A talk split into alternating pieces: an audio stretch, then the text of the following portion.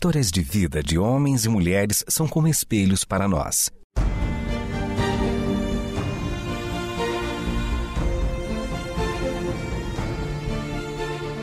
Convidamos você para entrar nas páginas do livro que conta a história do Deus que entrou em nossas histórias. Ouça sobre pessoas que viveram os mesmos conflitos que você e eu enfrentamos e que em Deus encontraram sentido da vida. A partir de agora, você está diante do Espelho na Janela. A narrativa a seguir é baseada em personagens e histórias bíblicas, mas com complementos ficcionais.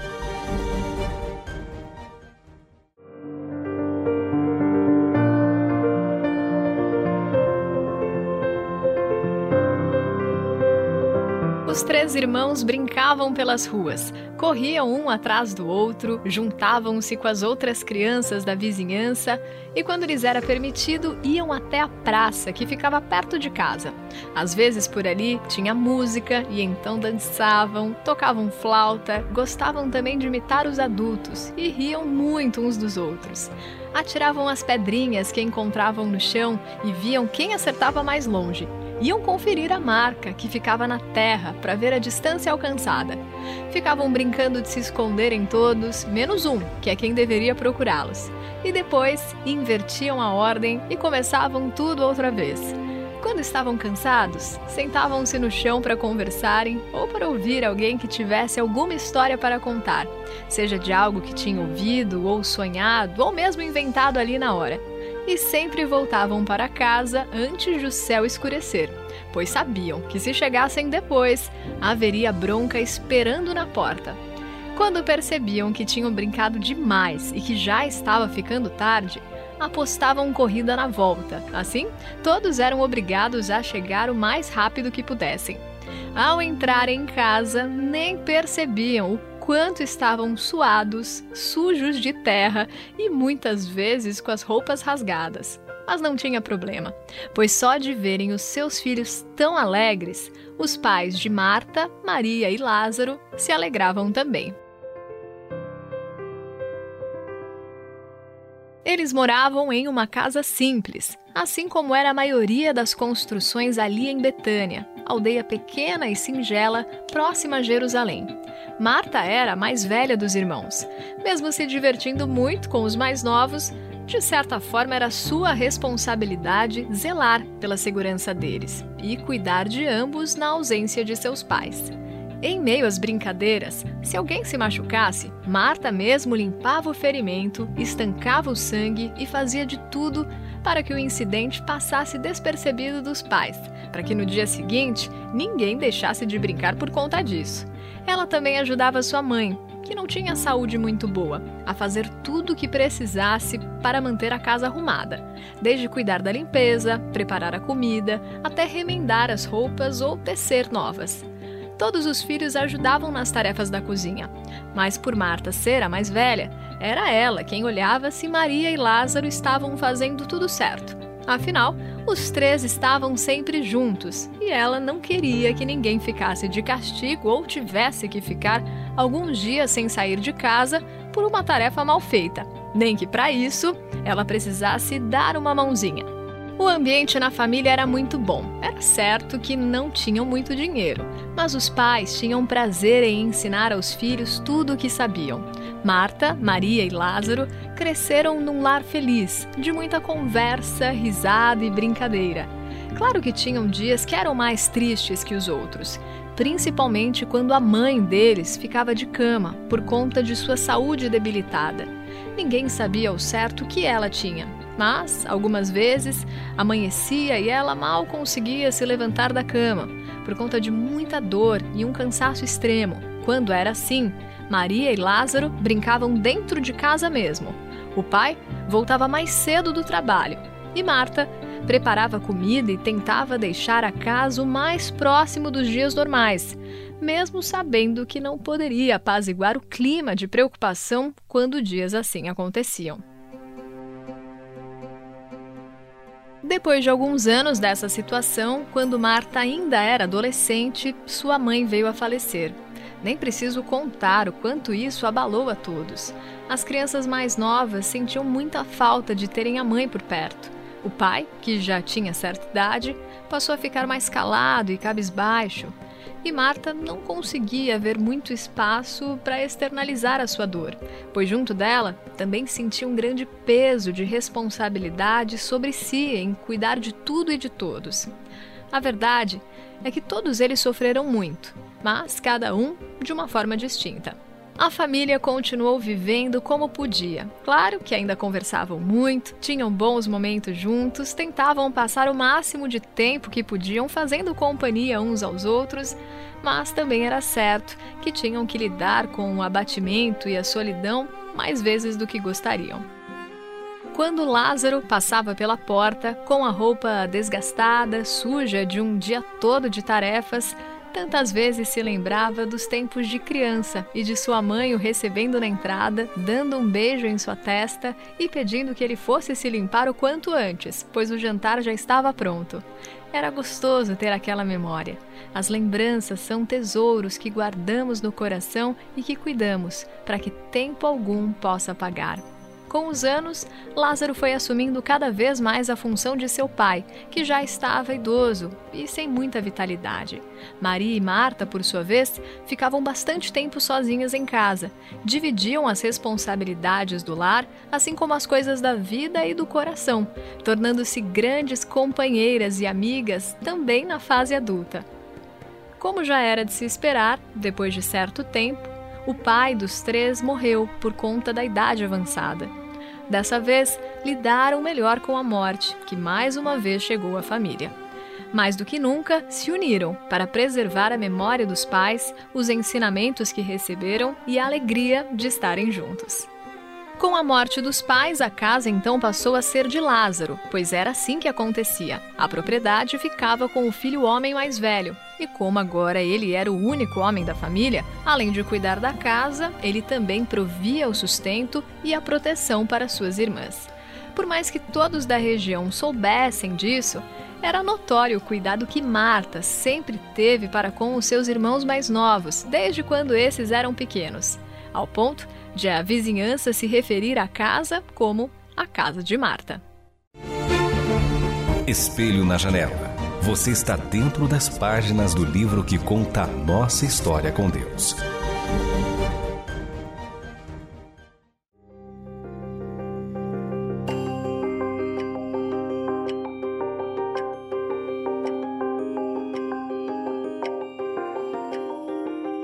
Uma noite quente, de céu forrado de estrelas e uma linda lua iluminando Betânia, Lázaro chegou em casa e, com entusiasmo, chamou suas irmãs para virem para fora.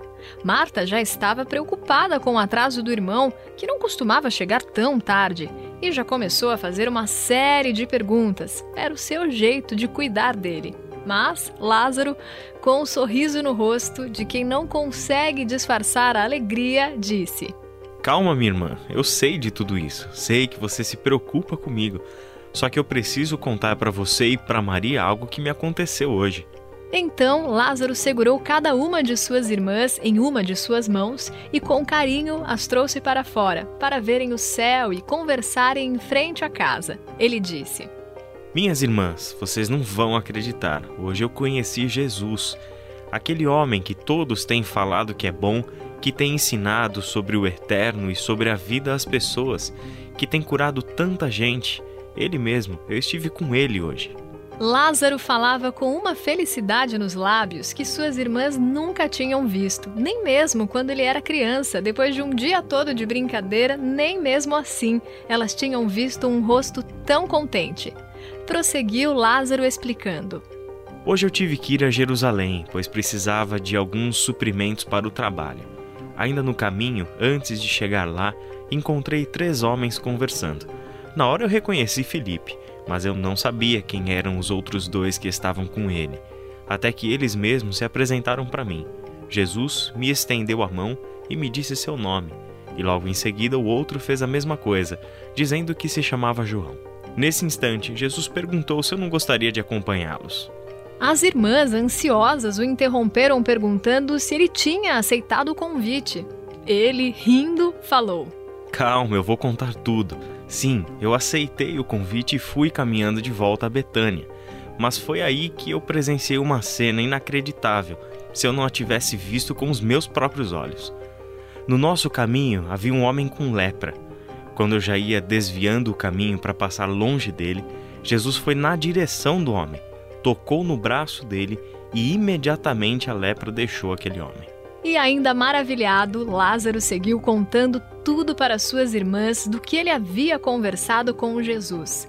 Tudo que ele havia ensinado sobre a lei e os profetas, sobre como agradar a Deus e ter uma vida plena. Marta, Maria e Lázaro ficaram por horas conversando ali.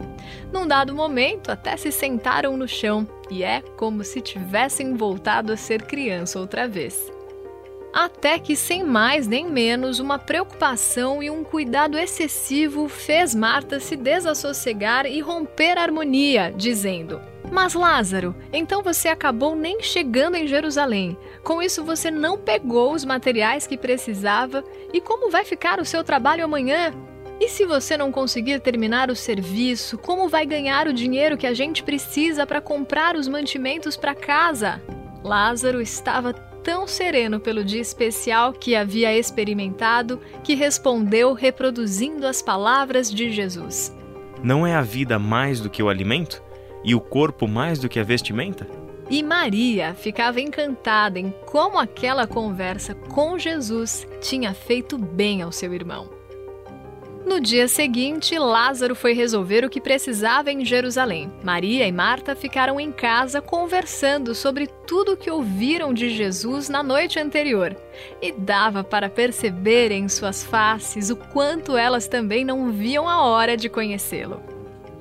Os dias se passavam e Lázaro cada vez se encontrava mais com Jesus, e a cada momento que passavam juntos, Lázaro aprendia mais com aquele que havia se tornado seu mestre, mas também seu amigo querido. Era tão bom desfrutar da amizade de Jesus que Lázaro não conseguia conter a satisfação.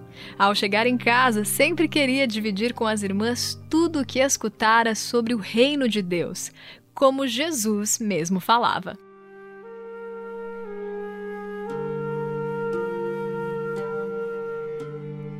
Em uma manhã, próxima à hora do almoço, Jesus entrou em Betânia. Marta, ouvindo a movimentação nas ruas, saiu para ver o que estava acontecendo. Avistou de longe alguém exatamente com as características que o seu irmão havia descrito sobre o seu amigo Jesus. Lázaro não estava em casa, mas Marta sabia que ele ficaria muito feliz quando soubesse que ela recebeu bem ao seu amigo e ela mesma tinha muito prazer em hospedar as pessoas e cuidar do que elas precisassem.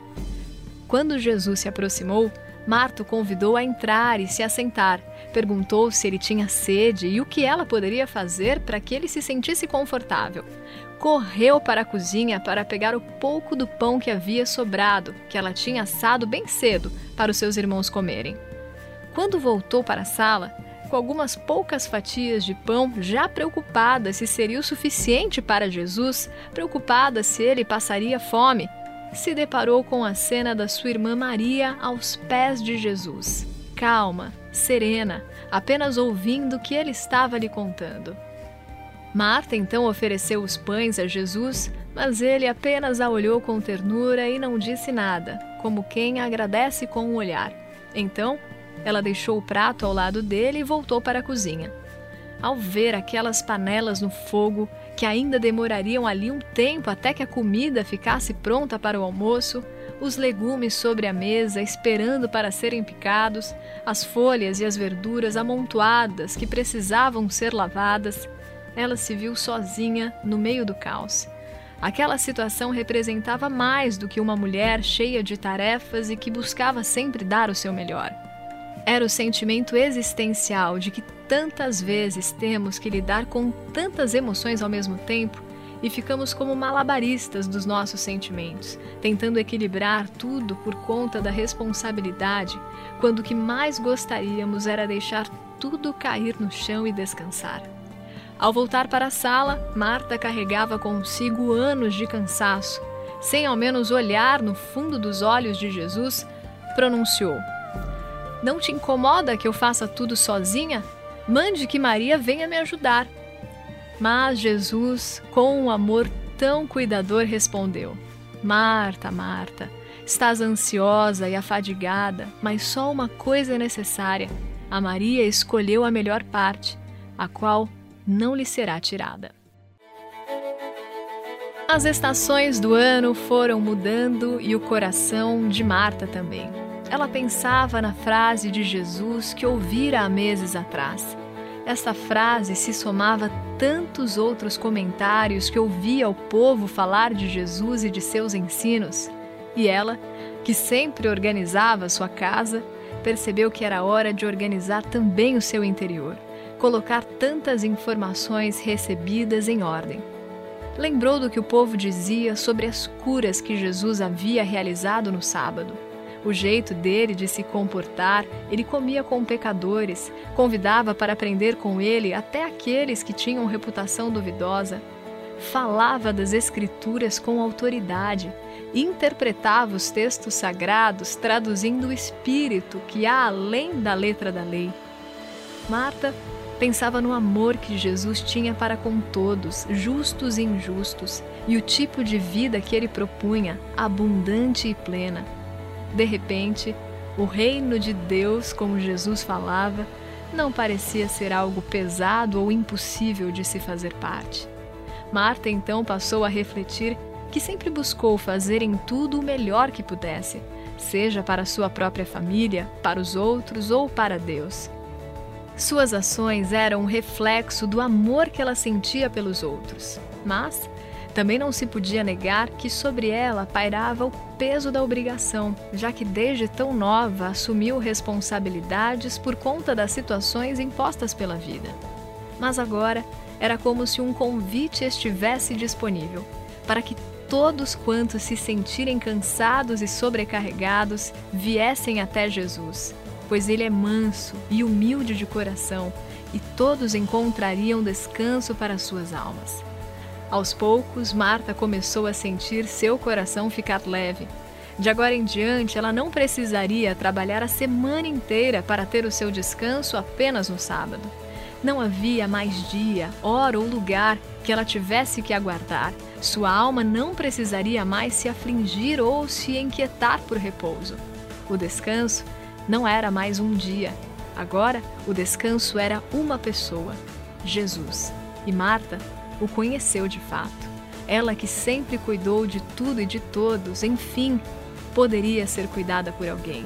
Alguém que nem o tempo poderia levar dela, nem a morte poderia separá-los. Alguém que era a expressão exata do Deus Pai, que ama mais do que qualquer mãe e qualquer pai seriam capazes de amar. Era sob os cuidados de Jesus que Marta estaria de agora para sempre.